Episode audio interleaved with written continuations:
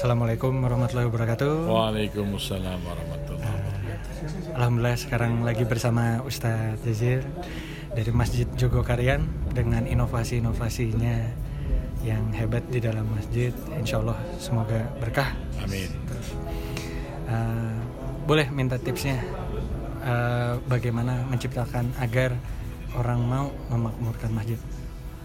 Yang pertama kita sebagai DKM itu harus mendudukkan diri sebagai pelayan jamaah, bukan sebagai penguasa masjid. Sehingga kita selalu memikirkan bagaimana sebaiknya jamaah itu merasa nyaman dan terlayani secara optimal. Jadi misalnya contoh sederhana ada difabel yang datang mau masuk masjid karena pakai kursi roda dia tidak bisa naik. Maka segera besok kita buatkan aksesnya. Ada warga yang ketika mau wudhu pagi kedinginan ya sudah sediakan keran air hangat bagi yang mereka nggak tahan dingin di pagi hari kan gitu. Nah, kemudian jamaah yang pengen tenang beribadah di masjid, maka kita garansi keberadaan sendal, sepatu, sepeda, sepeda motornya. Hmm. Jangan sampai orang sholat nolah-noleh karena motornya baru, kredit belum lunas kan gitu. Yeah. Jadi kita berikan yang terbaik karena takmir masjid itu adalah pegawainya Allah yang ditugaskan diamanatkan oleh Allah untuk melayani tamu-tamunya dengan baik. Nah kalau tamu-tamunya puas, maka tentu Allah akan ridho dengan apa yang kita lakukan. Nah keridhaan Allah itulah nanti akan memudahkan kita di dalam mengurus. Ya, jadi yang penting adalah kesungguhan kita di dalam beribadah kepada Allah melalui melayani tamu-tamu Allah di rumahnya yang ada di bumi ini. Jadi orientasi kita pelayanan, pelayanan, pelayanan. Tua muda tetap.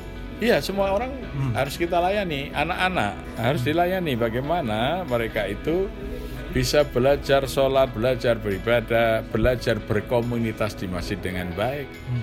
Maka tidak boleh setiap orang menegur kalau terjadi anak-anak yang bermain dan lain sebagainya. Yang menegur adalah petugas yang kita tunjuk yang memiliki bekal mengenai pendidikan anak.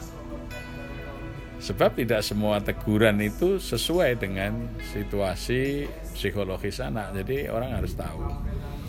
Remaja misalnya, kebutuhannya apa? Sekarang anak-anak muda nggak bisa pisah dari internet Nah maka masjid hari gini ya harus ada wifi ya misalnya hmm. ya. Jadi jadi kalau hari gini masjid tidak ada wifi berarti ya itu masjid lansia. gitu. Jadinya tidak ramah anak muda kan gitu. Nah masjid yang ramah lansia bagaimana tempat wudhunya aman karena sekarang kita lihat banyak tempat wudhu itu bersih ya bagus tapi tidak aman bagi lansia karena tidak ada pegangan jadi lansia yang tiba-tiba mungkin pusing atau vertigo ya hmm. itu mau pegangan nggak bisa maka hmm. harus dibuat aman demikian juga toilet bagi lansia bahkan lansia mungkin seneng dia makmum berjamaah tapi imamnya karena bacaannya sering panjang karena hafal Quran suaranya bagus Nah, maka sediakan soft kursi bagi mereka yang sholat sambil duduk di kursi karena kalau berdirinya terlalu lama sudah nggak kuat gitu. Jadi pelayanan itu. Nah, pelayanan beribadah ya pilihkan imam yang bacaannya bagus. Ya. Jadi jangan sampai orang dari rumah mau jamaah supaya dapat pahala yang banyak tapi imamnya lebih bagus bacaan di rumah daripada bacaan imamnya di masjid kan misalnya. Jadi masjid mengupayakan bacaan imamnya yang bagus sehingga orang yang beribadah itu merasakan dengan baik. Ya, suasana ibadahnya itu terlayani dengan baik.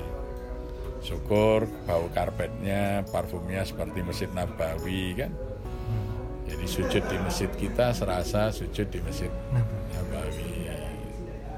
Jadi apalah yang kita bisa optimalkan. Insya Allah nanti jamaah itu akan menghargai kualitas pelayanan kita sehingga dia ya tentu ada partisipasinya.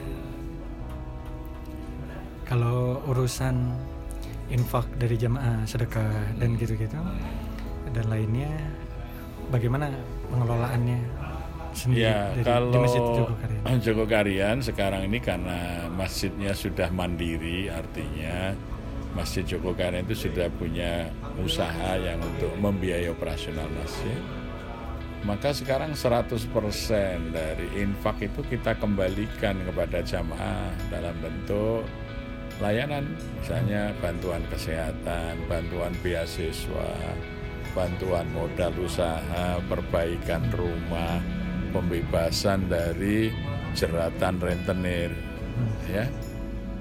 Karena apa? Karena masjid alhamdulillah sudah bisa dibiayai dari hasil usaha masjid. Maka itu, Pak? Kita baru memiliki penginapan, hmm. homestay, kesos, dan kemudian pendukungnya misalnya mereka memerlukan layanan catering, layanan transportasi, layanan tour leaders itu kita cukupi. Dan dari itu alhamdulillah sudah bisa mencukupi operasional masjid. Baik. Untuk terakhir mungkin ya. uh, pesan-pesan buat anak-anak muda agar mau ikut serta membangun masjid, memakmurkan masjid, membuat masjid menjadi lebih kuat lagi gitu. Ya, dunia ini dirubah oleh anak-anak muda yang berkiprah di masjid. Ya, kita bisa melihat bagaimana uh, masyarakat musyrik uh, diarap oleh pemuda yang namanya Ismail ya melalui Masjidil Haram dirubah menjadi masyarakat yang bertauhid. Bagaimana masyarakat Quraisy dan kemudian masyarakat Yathrib dirubah oleh pemuda-pemuda yang membersamai Nabi menjadi masyarakat Madinah. Ya. Bagaimana uh, kuasa Romawi yang agung diambil alih oleh Muhammad Al-Fatih, pemuda yang berumur 21 tahun yang bisa menaklukkan penjajah besar Romawi sehingga bisa memerdekakan negara-negara yang semula menjadi jajahan Romawi menjadi negara yang merdeka di bawah Muhammad Al-Fatih yang dia sejak balik belum pernah meninggalkan sholat lima waktu berjamaah di masjid dan rawatibnya. Jadi kalau ingin merubah dunia dari masjid. Ya. Jazakallah khairan Ustaz Jazir. Semoga ilmunya selalu berkah segala amin, amin. segala kegiatannya diberkahi Allah Subhanahu wa taala. Amin amin ya Assalamualaikum warahmatullahi wabarakatuh.